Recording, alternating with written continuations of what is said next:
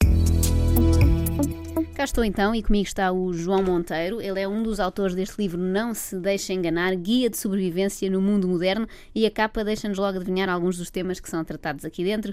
Dietas milagrosas, produtos detox, homeopatia, quimiofobia, já vamos saber o que é, acupuntura, movimentos de antivacinação, temos ouvido falar muito nos últimos tempos também, adivinhações, pulseiras de equilíbrio, não sei se ainda alguém se lembra dessa, dessa moda, e outros temas sem qualquer fundamento científico, como veem as áreas tratadas são vastíssimas, já vou perguntar ao João como é que decidiram uh, quantos assuntos iriam abordar. Antes de mais, João, bem-vindo às donas Obrigado. da casa, muito obrigada por Obrigado cá pelo estares. convite. E eu queria te perguntar, porque aqui na capa diz Concept, uh, não sei se é assim, Concept, É. concept Comunidade Cética Portuguesa. Desde quando é que existe esta comunidade? Que comunidade é esta? A comunidade já existe há cerca de 5 anos, eh, mas estamos formalizados enquanto associação eh, desde o ano passado. E tu és um dos fundadores. Sim, eu, a Diana, a Leonora Brantes e o Marco Filipe, os outros quatro au- autores deste livro, que por variadas razões não conseguiram estar presentes, eu vim aqui Estão a ser céticos noutro, noutro sítio. É verdade. e e a, a Concept surgiu eh, resultante de um grupo de pessoas que não se conheciam, não Uhum. se conheciam. Eh, perceberam-se a certa altura que eram sempre os mesmos a comentar certas notícias, especialmente notícias de ciência, nos, nos jornais online, a propor certas ligeiras correções, a clarificar, a Ou gerar seja, debate nos Vocês comentários. iam percebendo que havia outras pessoas como exatamente, vocês. exatamente. E vocês são todos da área das, das ciências? Não, nem todos. Não. Isso é, é muito interessante porque temos eh, background de formação muito, muito diverso. E depois agrupámos-nos num grupo de Facebook. Nos Chamava-se como os céticos? Não. Eh, Não- não tens que revelar, não que tinha revelar. outro nome. Eh, mas que ainda não era a Concept nessa altura. E era um grupo apenas onde nós eh, partilhávamos opiniões, onde Uhum. quando tínhamos dúvidas esclarecíamos uns com os outros, precisamente porque tínhamos diferentes formações e os conhecimentos iam se complementando. Havia ali uma sessão de brainstorming bastante interessante. E quantos eram nessa altura? Eram só vocês os quatro? Não, não, já éramos muitos, já Sim, éramos sim. dezenas na altura. Eh, e a certa altura pensámos, pá, porque não, já somos vários, vamos fazer uma associação. Eh, abreviando a história, ninguém queria ir para os órgãos sociais, toda a gente queria a associação, mas É ninguém... sempre assim, não é? É sempre assim. Eh, e, e até foi a Leonor que disse: Epá, não, então não vamos formar já a associação, vamos fazendo o que queremos fazer, que era primeiro criar um site com conteúdos de ceticismo e divulgação de ciência em português, porque nós acompanhámos muitos desses sites, mas todos estrangeiros, e pensámos que alguém em Portugal que quisesse consultar essa informação Era bom que a tivessem em em português, português, feita por exatamente, que era mais fácil de, de ler, ou para pessoas que não dominam a língua por várias razões, porque têm o francês como segunda língua, etc. Ah, e esse foi o primeiro passo. O segundo passo foi desenvolver outras iniciativas, nomeadamente tertúlias, Uhum. que organizamos mensalmente, um mês em Lisboa, um mês no Porto.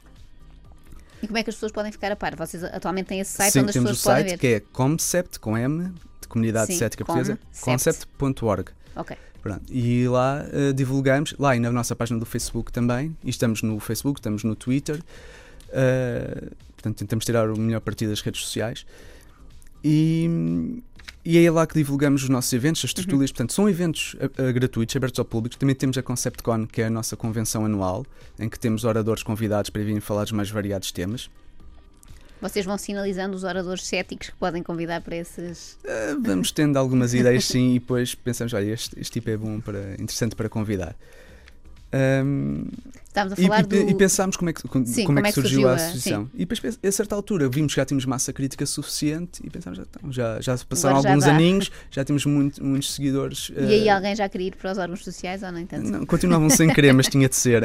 Portanto, sabíamos que se queríamos mesmo formalizar a associação, isto era um passo que era obrigatório dar, eh, do ponto para termos entidade jurídica e isso. Até por tudo o que tínhamos feito, eh, é, por um lado, por regime de voluntariado, nenhum de nós recebe nada da associação, não, não- não recebe qualquer, eh, qualquer remuneração. Os nossos eventos que temos organizado têm sido todos pagos com dinheiro do nosso bolso. Uh, fazemos a chamada vaquinha, cada um contribui com uma, com uma parte e vai-se fazendo as coisas. Uh, só que queremos crescer, queremos fazer mais e por isso precisamos de financiamento. Pronto. E isso E- tudo, e para digamos, termos as por- coisas legalizadas sim, e sim, tudo, sim, criamos sim. E quase tudo por amor, digamos assim, ao Há ceticismo, sim, não é? Sim, há ceticismo, há ciência. Nós estava- muitas vezes usamos essa expressão cético, não é? Ah, ele é cético, eh, quando não acredita, por exemplo, eu aqui tenho muitas vezes esse confronto com a Ana Galvão, minha colega, que é muito mais de acreditar em coisas esotéricas, e eu sou a cética, e usamos muitas vezes esta expressão sem saber ao certo o que é que quer dizer. O que é que é ao certo um cético? Uhum.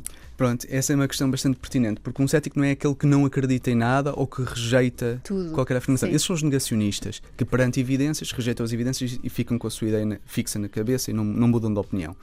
Um cético, quando tem dúvidas, ah, procura esclarecer-se e como é que se esclarece? Seguindo evidências, seguindo as provas que existem, que sustentem uma ou outra afirmação que está Ou já a seja, ser feita. remete-nos logo para a ciência, que tem esse método Exatamente. rigoroso de ver se a coisa Exatamente. funciona ou não. Exatamente. E, e pronto, e os céticos formulam a sua opinião com base nas evidências disponíveis, no melhor conhecimento disponível. Só para responder a uma questão que ficou pendente há bocado, a formação das pessoas. Uhum. Sim. Nós temos pessoas ligadas, muitas ligadas à ciência, por motivos óbvios, mas também às ciências sociais. Temos a Leonor, que é de História, por exemplo. Uh, temos o Cláudio, que também é um, um colaborador nosso desde a fase inicial, que é hum, da área da informática. Não, e isso temos no da comunicação também, social. apesar de no livro eh, a maioria dos autores serem mais da área científica, não é? Sim. Mas nota-se que vocês abordam áreas muito distintas, não é? Como, como vem logo aqui na capa, porque tanto falamos de homeopatia ou quimiofobia, mas depois lá dentro também falamos, por exemplo, das fake news e da. Sim. Uhum. Não é? Ou seja, mistura muitos temas, não é, não é estritamente científico o livro, não é? Não, não, não. Está escrito de um modo uh, simples para qualquer pessoa ler. É, um, até eu com- percebi, imaginem sim, vocês. Com sentido de humor também, tentamos colocar algum sentido de humor na, na escrita do livro, porque é isso mesmo, é um, ainda estamos no verão, nós queremos ir para a praia, queremos ir entrar de férias e ter uma coisinha para Sim, ler. e vocês a certa altura no livro falam da, da necessidade que sentem da ciência ser mais facilmente explicável às pessoas. E este Sim. livro, este livro também funciona para isso, não é? Porque Sim, às claro. vezes, quando as pessoas começam com aquele jargão muito científico, Sim. perdem logo a, a sua audiência Claro. que não percebe nada disso, não é? E aqui o livro posso garantir que é muito descomplicado e dá para pessoas como eu que tinham sempre negativa a físico-química e coisas assim, portanto, e a biologia, podem vir à vontade e podem ler o livro de Sem Medos. Outra pergunta te queria fazer é como é que um jogo de futebol entre amigos acaba num, num livro, segundo Pois. aqui contado. É uma, é uma pergunta interessante. Isso está logo na, na introdução e, e- e é para exemplificar como o acaso é importante na nossa vida, no dia a dia, também Até na para ciência, cientistas, para os sim, sim. cientistas e até para a formação deste livro. Ah, isto tem a ver com o Guilherme, um colega nosso, que tinha uns amigos, ele é do, está a viver no Porto, ah, costumava jogar à bola com os amigos, naquele dia não lhe apetecia ir. Ah, mas faltava um jogador, entretanto, um indivíduo chamado Rui Coceiro, que acabou, Sabemos, por ser, sabemos aca- quem é. acabou por ser o editor desta obra, ah, voluntariou-se para eu ir buscar, não se conheciam, foram no mesmo carro, foram conversar, foram conversar sobre temas de ciência, ah, acabaram por falar de ceticismo.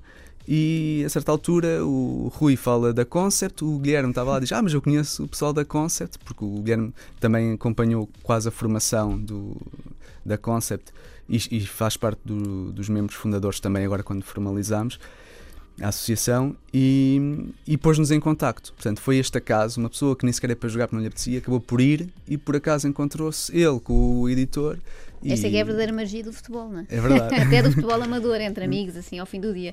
Uh, outra pergunta que eu te queria fazer, uh, que tem a ver com, não só com a, vossa, com a vossa comunidade e com a forma como surgiu este livro, mas como é que quatro pessoas, tenho sempre esta curiosidade quando há trabalhos, digamos, de grupo, como é Uhum. que organizam o trabalho como é que escreveram isto, não, não a duas mãos, mas a quatro, neste caso, como é que dividiram? Algum ficou com uma área mais específica, todos contribuíram para todos os capítulos, como é que isto se organiza entre quatro pessoas distintas e se calhar de áreas geográficas diferentes, não sei se são todos do mesmo Não, sítio. estamos.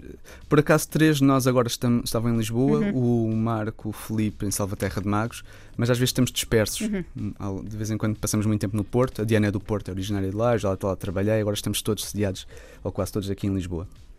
Mas vamos com frequência ao Porto, que é a cidade do coração da Diana por motivos óbvios, e eu que me apaixonei, sendo Lisboa, apaixonei-me pelo Porto. Adoro Percebo, aquela cidade. percebo. Toda a gente que visita ao Porto fica com Sim. esse problema, entre aspas. E, e, e para dizer como é que a gente se organiza, Sim, como, é que a gente se como é que organiza quatro para escrever. Nós livro? inicialmente distribuímos os temas porque, ah, pelo interesse de cada Sim. um, pela prática. Porque Gente, algum- tu estás sempre a falar Sim. dos movimentos anti-vacinação, fazes tudo. mais ou menos isso. Sim. Só que depois na prática o que aconteceu foi que fomos escrevendo os nossos textos, fomos pondo no Google Docs que é um, para- termos o documento partilhado e escrevemos entre nós.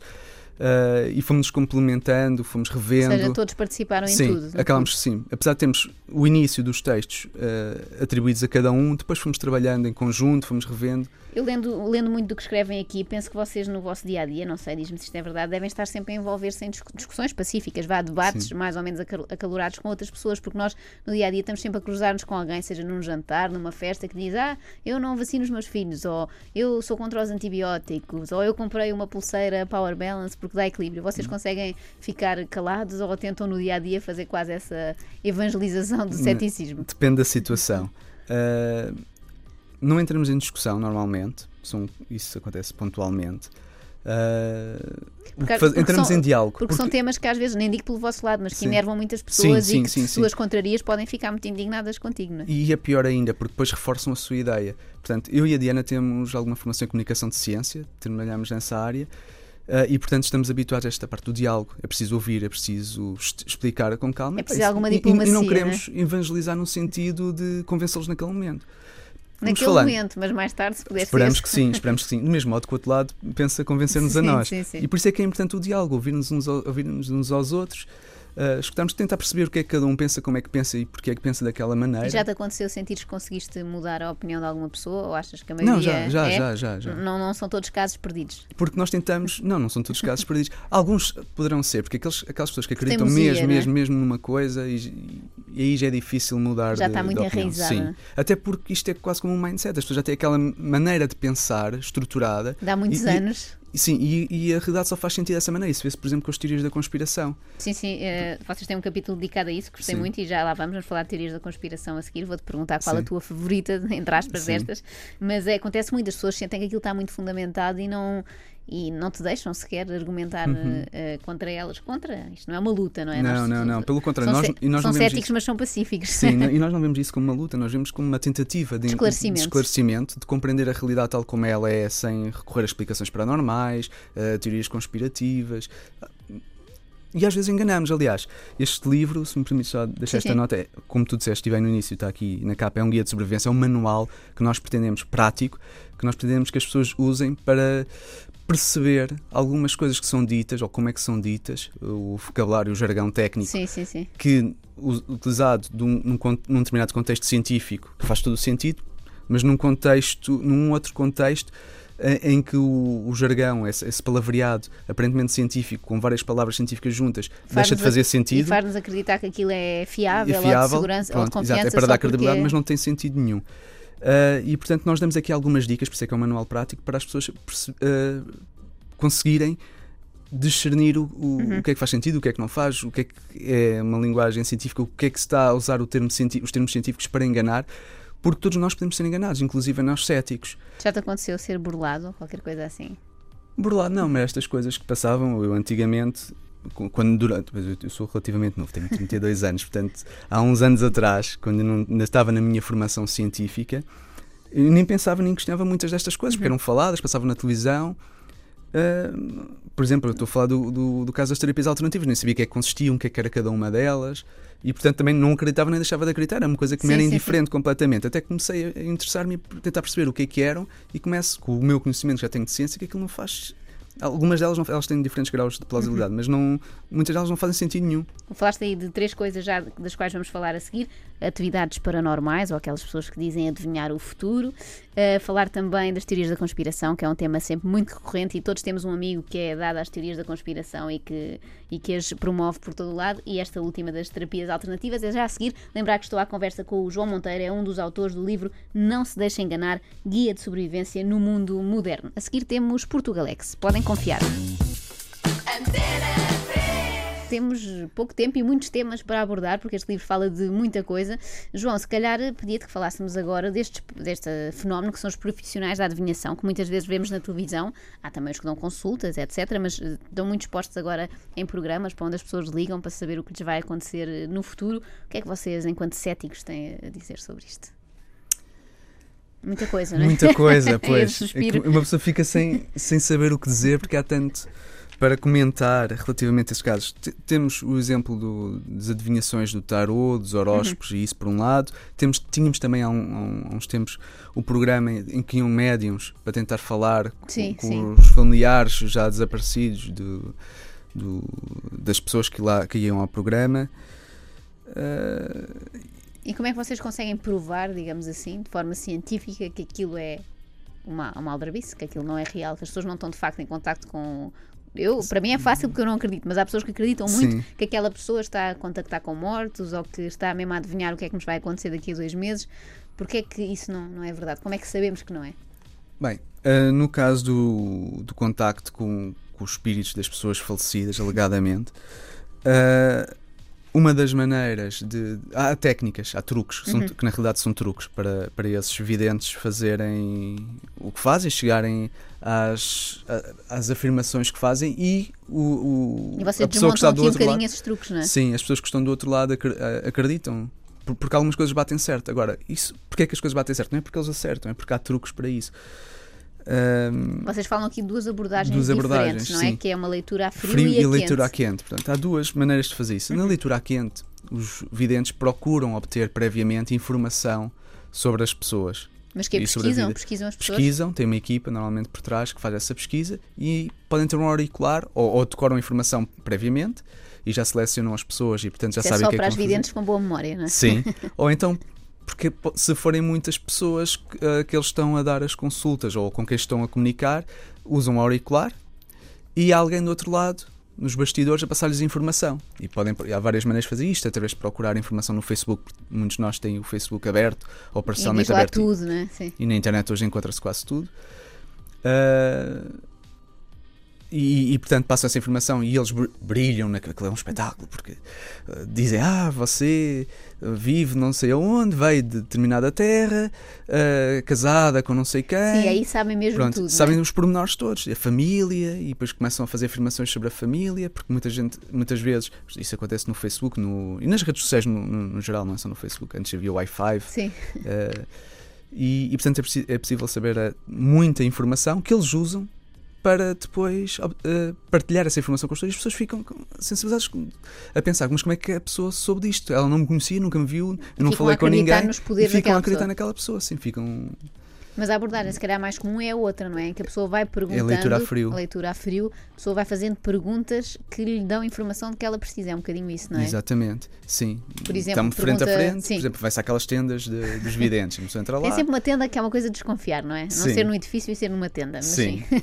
e uma pessoa entra lá, está sozinho, o que é bom para ter privacidade, até para a própria pessoa fazer, estar à vontade para Uhum. fazer as perguntas e, e principalmente se vai perguntar ah, ou sobre as suas relações ou sobre familiares Uhum. que entretanto partiram, obviamente quer ter privacidade porque é uma coisa que só lhe diz respeito e portanto é um local íntimo, ah, de uma certa intimidade e privacidade.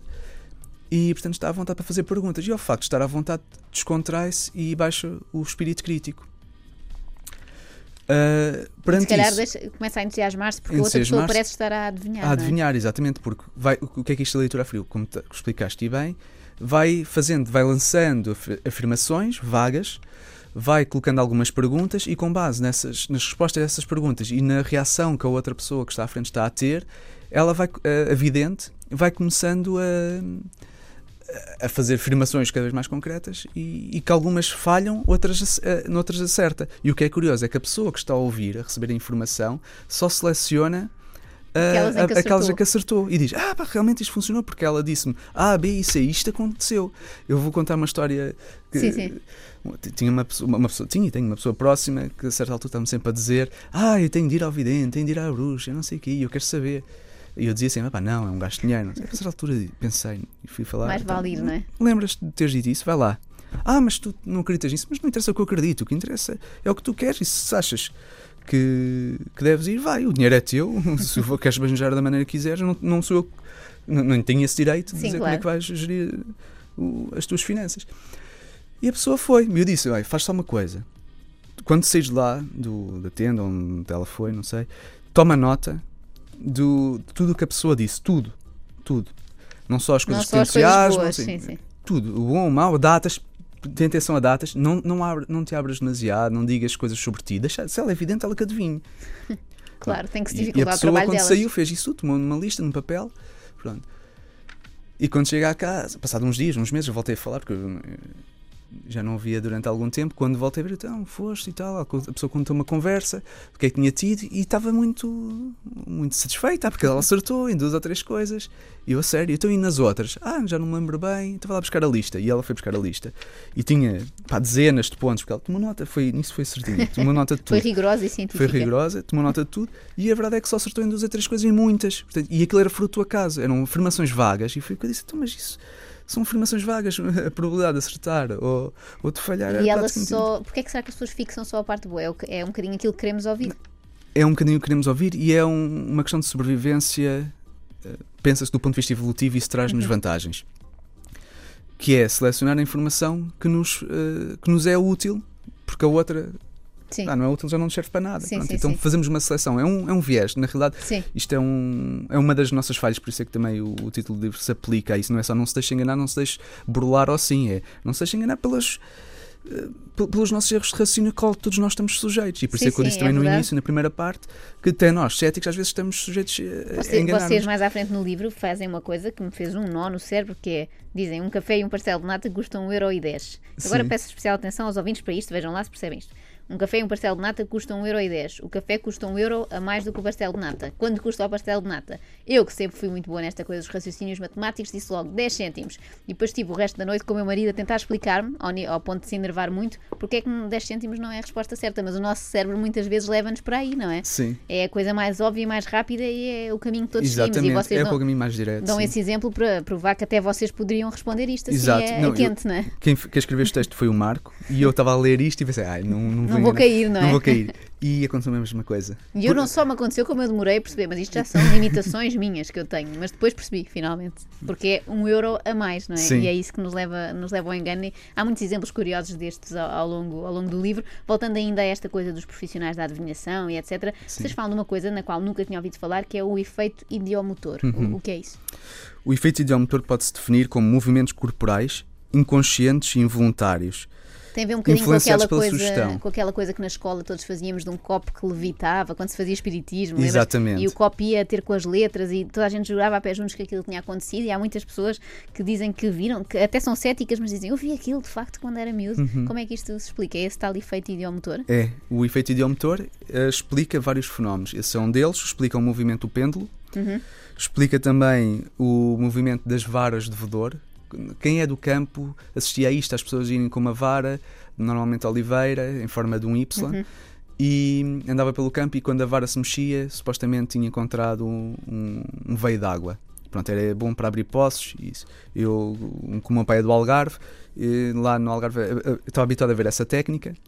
Eu, na altura, não, não poderia dizer que tinha espírito científico, era uma criança, mas queria experimentar e aquilo não acontecia nada. E achava estranho porque é que acontecia com uns e não acontecia com outros, e portanto eu sempre achei que aquilo era, era, era treta. E é, só que tem um- um- uma, explicação que eu na explicação. altura não, não conhecia. Mas também explica eh, um outro fenómeno que é da comunicação assistida. E eu gostava só de mencionar a- rapidamente Sim. alguns deles. Porque enquanto alguns destes fenómenos são inócuos, por exemplo, usar o, o pêndulo ou Chegou até ficou silêncio, que era para ser uma coisa mais solene. Não, já Sim. temos música outra vez. o tabuleiro do Ouija, que era aquilo que estavas a falar do copo, sim, de, de movimentar vai ter com as letras. com as sim. letras, sim. Que pode ser uma brincadeira, há pessoas que acreditam naquilo e ficam assustadas. Pronto. Mas há, por exemplo, pessoas que usam o pêndulo para tomar decisões. Quando, Devo mudar mesmo- de emprego ou não? No- nos, nos livros, exatamente, nos livros de autoajuda existe essa proposta, ou para mudar de emprego, ou para tomar decisões empresariais, ou na vida pessoal, se deve terminar ou não uma relação. Quer dizer, depositar uma fé e uma confiança enorme E uma responsabilidade desta- grande da res- vida, não é? Exatamente, em coisas destas, em cujo resultado é aleatório e inconsciente e voluntário, porque o que acontece é ao segurar no, no pêndulo, portanto tem um peso em baixo e um fio, Uhum. normalmente metal, ah, o que acontece é que são os músculos, a pessoa não controla, não tem noção, mas os músculos têm pequenas contrações que fazem o pêndulo mover-se.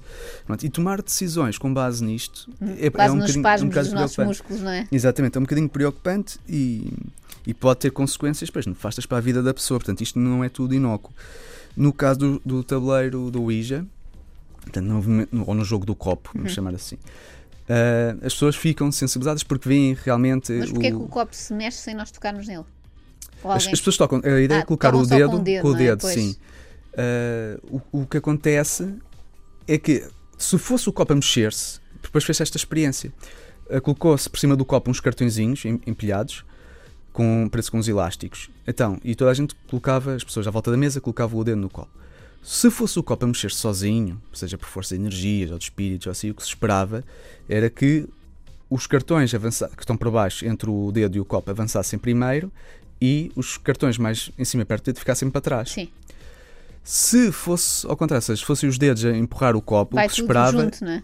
sim, iam primeiro os cartões Sim. de cima e os outros Sim. eh, de baixo iam em ar- em arrasto.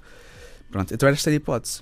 E fizeram-se vários estudos, vários, vários ensaios, isto já há muito tempo, já desde o século XIX. Porque no século XIX foi rica em, em- em movimentos místicos. Sim, sim, ainda hoje continua. E, e com esta experiência demonstrou-se que são os dedos que estão a empurrar. Agora, as pessoas não controlam aquilo. Um, é, é, involuntário, lá está, as pessoas sem saber, há uma sem, em, em, princípio, sem saber, sem querer, portanto, sem ser de modo deliberado. A não ser que mesmo enganar os outros. Exatamente, a não ser que seja uma coisa deliberada, isso também pode existir. Mas inconscientemente este movimento dá-se. Outra e é quase imperceptível. É? é quase imperceptível. E outra coisa que acontece, outra experiência que se fez foi vendar as pessoas. E quando as pessoas estavam vendadas, a direção às letras era aleatória e, portanto, as palavras que dali resultavam não faziam sentido. era tipo sopa de letras. Exatamente. Pronto, e assim se demonstrou que não é o copo que se move por ação de um, de um espírito ou de energias, mas que se as pessoas, normalmente se as pessoas saberem que o copo, movimentam o copo. Portanto, quem andou, quem andou anos e anos com medo disso porque acha que apareceu um, um espírito, espírito. do ano passado num jogo do copo, podem a partir de hoje descansar. Era o efeito idiomotor, uhum. já aprendemos com o João Monteiro. Continuaremos a conversa já daqui a pouco. Antes disso, temos nova música de Liam Gallagher. Ele que também é, de certa forma, paranormal, não é? Mas é em termos de talento. Não temos que ter medo dele, a não ser quando se enerva. Com o irmão, aí é perigoso, saiam da frente.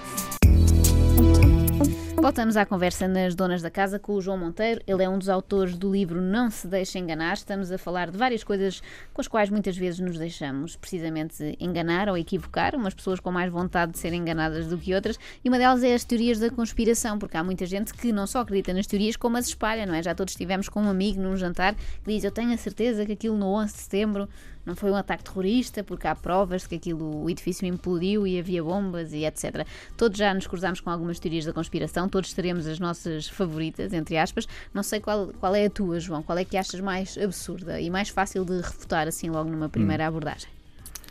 Eu não posso dizer que tenha uma favorita, mas tenho uma que levou a muitos comentários no nosso site quando, quando começamos a escrever sobre ela. O que significa que tem muitos apoiantes, não é? Sim e, e, move muitas paixões. Sim. Acho que foi dos poucos temas, ou o único tema, se calhar, em que, para além do no, é, elevado número de comentários, que houve. É, que houve críticas uhum. e insultos Ok, coisa extremosa. E, acusações, sim, do tipo que nós somos pagos pela indústria farmacêutica e pois, que pertencemos aos Illuminati Por, e que é que nos está a pagar. Isso é outra teoria da conspiração, os é, Illuminati, não é? é. E, mas está relacionado, elas relacionam-se todas. Sim, sim, sim. É um e a indústria farmacêutica está em quase todas. Talvez Também. não no 11 de setembro, não tenham sido eles, mas em muitas outras está, não é? Sim, e a, a teoria da conspiração, como estou a referir, é dos chemtrails, dos rastros dos aviões. Ah, aquele fumo branco, não é? Que vemos no céu quando passa um avião, às vezes. É? Exatamente, portanto, a explicação para isso é que são rastros de condensação, chama-se contrails, rastros de condensação, que os aviões, quando levantam voo, libertam estão sempre a libertar vapor de água resultante uhum. da combustão a, a altas uh, altitudes, elevadas altitudes, a temperatura é mais baixa e, portanto, esse vapor de água cristaliza, formando os rastros brancos que nós uhum. vemos. O que os teóricos da conspiração uh, alegam é que aquilo não é vapor de água, coisa nenhuma, que, que em alguns casos pode ser, mas que na maioria dos casos são químicos que estão a ser libertados deliberadamente pelos aviões? Para, sim, para nos envenenar. E quem faria isso? A tal indústria farmacêutica? Uh, pois, e é aqui que as, que as teorias se ramificam, porque há sempre uma base comum uh, que, que, se apoia em alguns dados e factos, mas depois entra a parte da ficção. Eles, e por isso é que às vezes é difícil desmontar teorias da conspiração, porque tem factos e verdades pelo meio. Uhum. Mas depois, neste caso, o facto é que o avião que os aviões estão no ar e que libertam e que lançam aquilo, aquilo, e todos vemos. E todos vemos. E depois há uns dias em que lançam mais, não é? eles têm essa teoria. Eles, eles têm teorias que há dias que lançam mais uh, e que o que distingue os chemtrails dos contrails é a duração, a persistência deles no, no, no, no céu. Bom. Como é que isso se explica? Uh, quem é que supostamente quem é que estaria por trás disso? Como eu estava a dizer, as teorias depois aí ramificam-se. Uhum. Uns dizem que, que é a indústria farmacêutica que tem interesses em libertar químicos para nós ficarmos doentes. Se ficarmos doentes, eles vendem mais medicamentos. Mas não está a resultar muito plenamente, não é? Porque não estamos todos doentes ainda, pois com não. tanto avião, não é? E ainda por cima, há quem alegue também que, uh, são os governos, ou um governo mundial, ou proto-mundial. Deve ser a Rússia. Ou... Eu, também, eu suspeito que seja a Rússia sempre. Uh, que, que, que, quer tornar as pessoas mansas para serem mais facilmente governadas. Há quem alegue que são os Illuminati porque querem controlar a população e querem diminuí-la. O que se vê é o hum. contrário, é que a população está a aumentar. Verdade, mas isso não, não pressupõe que tivesse que haver muita gente de acordo, não é? Para eles porem aquilo nos aviões, toda a gente tinha que saber disso, não é? Exatamente, muita gente tinha de estar envolvida a uma escala planetária Uh, pois, porque se vimos nós... um avião a sobrevoar a Tanzânia também vai ter esse rastro, não é? Exatamente. E o que nós explicamos no livro é que quando fazemos os cálculos matemáticos, não fomos nós que fizemos, fomos pegá-los, pegar neles e já alguém se deu ao trabalho de fazer isso, quanto mais pessoas estão envolvidas numa suposta conspiração, no caso, neste caso uma teoria da conspiração, mais depressa eh, ela será descoberta. Pois. Pronto, com tantas, como estavas a dizer, com tantas pessoas envolvidas, é facilmente isso mais tempo. Em Portugal, mais então, que as pessoas contam sempre os segredos, é rapidamente é se sabia, não é? Alguém contava à prima que tinham libertado lá no Até avião. porque há outra coisa, que se o, são os governos uh, ou qualquer outra entidade a libertar os supostos químicos, eles próprios seriam afetados por isso. Há outra ou então teoria então da conspiração. De máscara. Ou tinham andado de máscara e a gente vê-los. Uh, por exemplo, ali na Assembleia da República, os aviões já passaram por cima. E eles todos normais cá em baixo. Normais, claro. Uh, outra ramificação é que. Falaste já da, da hipótese de serem os governos, de ser as farmacêuticas Sim. para as pessoas uh, adoecerem. Há mais, há mais algum. Essas foram as que eu ouvi mais também. Sim. Sobretudo as farmacêuticas. Ah, já sei. Que é para uh, os químicos caírem no solo, nas produções agrícolas, para matar as produções biológicas e, desse modo, a Monsanto vender sementes transgénicas para haver uma substituição. Monsanto vem sempre Também. aqui nesta... São sempre governos mundiais, indústria farmacêutica, Monsanto. Uh... Encontram-se em muitas teorias sim, diferentes os mesmos intervenientes, sim, sim. os supostos intervenientes, e ouve-se muito falar naquela entidade abstrata que são eles, não é? Eles querem, eles, eles querem matar-nos. É, mas isso é bom porque, dizendo eles, é bom para, para alimentar a teoria da conspiração, porque ao dizendo eles, cada pessoa interpreta à maneira que quer. Os que são contra uhum. o governo, contra o sistema, dizem, interpretam que é o governo. Os que são contra as grandes indústrias. Sim, dá para tudo, adapta-se a tudo um bocadinho como, a, como as, as, senhoras ou senhores da, da, adivinhação. No fundo, aqui o esquema é, acaba por ser o mesmo, nós achamos sempre que, que, está certo. Gostaria de falar contigo também de uma coisa que deu muito que falar nos últimos meses, agora a polémica já assentou um bocadinho, que é esta mania da antivacinação. Não sei se é uma moda, se é uma tendência, não sei o que lhe chamar, mas uh, fomos confrontados com ela recentemente e vocês aqui desmontam apontam os principais argumentos que as pessoas contra as vacinas normalmente dão, não é? Uhum, sim. Por exemplo, aquele primeiro de que as vacinas podem provocar autismo. autismo de onde sim. é que apareceu essa Essa, essa vem de um, de, um, de um estudo mal feito, que foi depois a pessoa foi condenada por fraude, do Andrew Wakefield. Provavelmente as pessoas têm acesso ao estudo, mas não há notícia de que ele foi condenado, não é? Exatamente, exatamente. E mesmo quando têm, fazem mesmo nas teorias da conspiração, que é selecionar a informação que lhes convém. Ou nos sites de, Normalmente isto está associado às uh, terapias naturais também, uh, terapias alternativas, uhum. que promovem, principalmente a naturopatia, uh, que promove a antivacinação. Eles só falam do que interessa, da associação entre as vacinas e doenças, neste caso o autismo. Não falam do resto, que o, o Wakefield foi condenado. neste caso, nós, como estavas a dizer, nós desmistificamos algumas das afirmações. Uhum. O, estava a dizer que, o, que, que, que se baseia essa associação entre uh, as, as, vacinas e o autismo baseia-se num estudo fraudulento. Foi provado como falso. Foi é? provado, é? sim. O, o, depois de investigação feita, e foi feita por um jornalista, portanto, aqui demonstra-se que o, o jornalismo de investigação tem um enorme potencial e tem uma importância importante na sociedade, uma importância bastante relevante na sociedade. Pena já quase não existir, não é? Em Portugal tem pois, escasseado, não é? Esperemos que, que, a situação se reverta porque de facto o jornalismo no geral pode ter esse, pode ter esse e papel. E o jornalismo é? de investigação sim, tem um sim, papel sim. muito importante. Nós falamos também dessa parte da comunicação social, uh, que depois já posso falar mais à uhum. frente, mas no caso do, do, jornalismo de investigação foi isso que uh, foi um jornalista de investigação que foi tentar perceber o que é que se passava, porque tudo aquilo passou, pareceu muito estranho. O estudo tinha uma amostra muito pequena, apenas 12 crianças. Que é logo um erro para é um qualquer erro, estudo Exatamente, principalmente quando relaciona com várias, quando faz correlação com vários fatores. Isto é meio ser só uma enorme coincidência daquelas exatamente, crianças serem autistas. Exatamente. E normalmente são estudos preparatórios, são estudos preliminares que são feitos, uh, mas dos quais nós não devemos pessoa, tirar a conclusões. A pessoa que fez disso teria alguma intenção ao fazer um estudo? Sim, percebia que foi era isso falso? que o jornalista de investigação descobriu. Passado o tempo de, de, que demorou a fazer a investigação, descobriu que ele tinha interesses, porque ele tinha proposto, tinha interesses de duas maneiras. Por um lado, tinha proposto uma vacina alternativa, em vez de ser uma vacina em conjunto, que eram as três, eram três vacinas numa só, uhum. tinha proposto só uma. Uh, e era essa que ele tinha criado a patente e queria comercializá-la. E depois tinha o outro interesse por trás, uh, em que estava a colaborar com um advogado para demonstrar que as vacinas causavam doenças. Para Portanto, que as pessoas pudessem quase processar, processar quem, quem deu as vacinas. Exatamente. E, portanto, o advogado precisava de alguém que, que com autoridade científico-médica uhum. para fazer essa afirmação, que, portanto, eram estudos encomendados, e, e ele era essa esse, pessoa. Esse é um dos argumentos que mais se ouve. Que outros argumentos anti-vacinas costumam cruzar-se no, no teu caminho? Uh, que as doenças, que, sim, sim, que as doenças prevenidas pelas vacinas não são perigosas, portanto nós não precisamos de vacinas. Mais uma vez é tudo uma vontade das farmacêuticas, dos governos. Porque as uh, pessoas têm muito aquela, muitas vezes aquela ideia de que só o que é natural é que é bom, não é? Então se a vacina é no fundo um, tudo que é químico é mau por oposição. Fala-se também daquelas pessoas, não tomo comprimidos, podem estar cheias de dores, mas se sou contra os comprimidos não vou tomar, é quase ali um, um princípio. E acontece que se calhar um bocadinho isso nas vacinas, não é? Quase que preferem que as crianças tenham a doença realmente do que uhum. levarem aquela vacina que é um corpo estranho, não é? Sim, exatamente. Uh, nós também falamos dessa, desse, desse, tema no livro. Nem tudo o que é químico é uhum. é mau e nem tudo o que é natural é bom. Isso é uma falsa dicotomia, porque há produtos que são químicos que realmente são tóxicos, mas há outros que são benéficos. E têm que ser usados de determinada, de determinada forma. É? maneira, há, há, limites de dose que nós podemos consumir. Eles contam aqui uma história muito engraçada que tem a ver com. Com, eu não quero já não quero revelar o fim da história, senão estrago. História do MDH, sabes de que é que estou Sim, a falar, não é? História do monóxido de hidrogênio. Sim que acho, acho, que se pode falar nisto porque é, é, bastante conhecida, é das que circula na internet.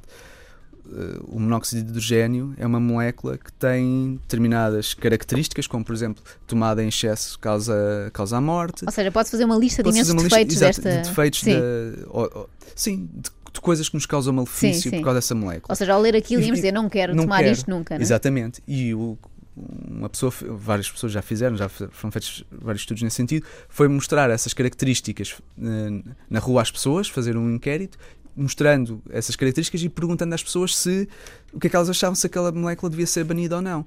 Aquela molécula química, e toda a gente dizia que sim porque ela era perigosa. Claro. No final, eles explicam que essa molécula monóxido de hidrogênio não é mais do que um outro nome que se dá à molécula da água. Incrível.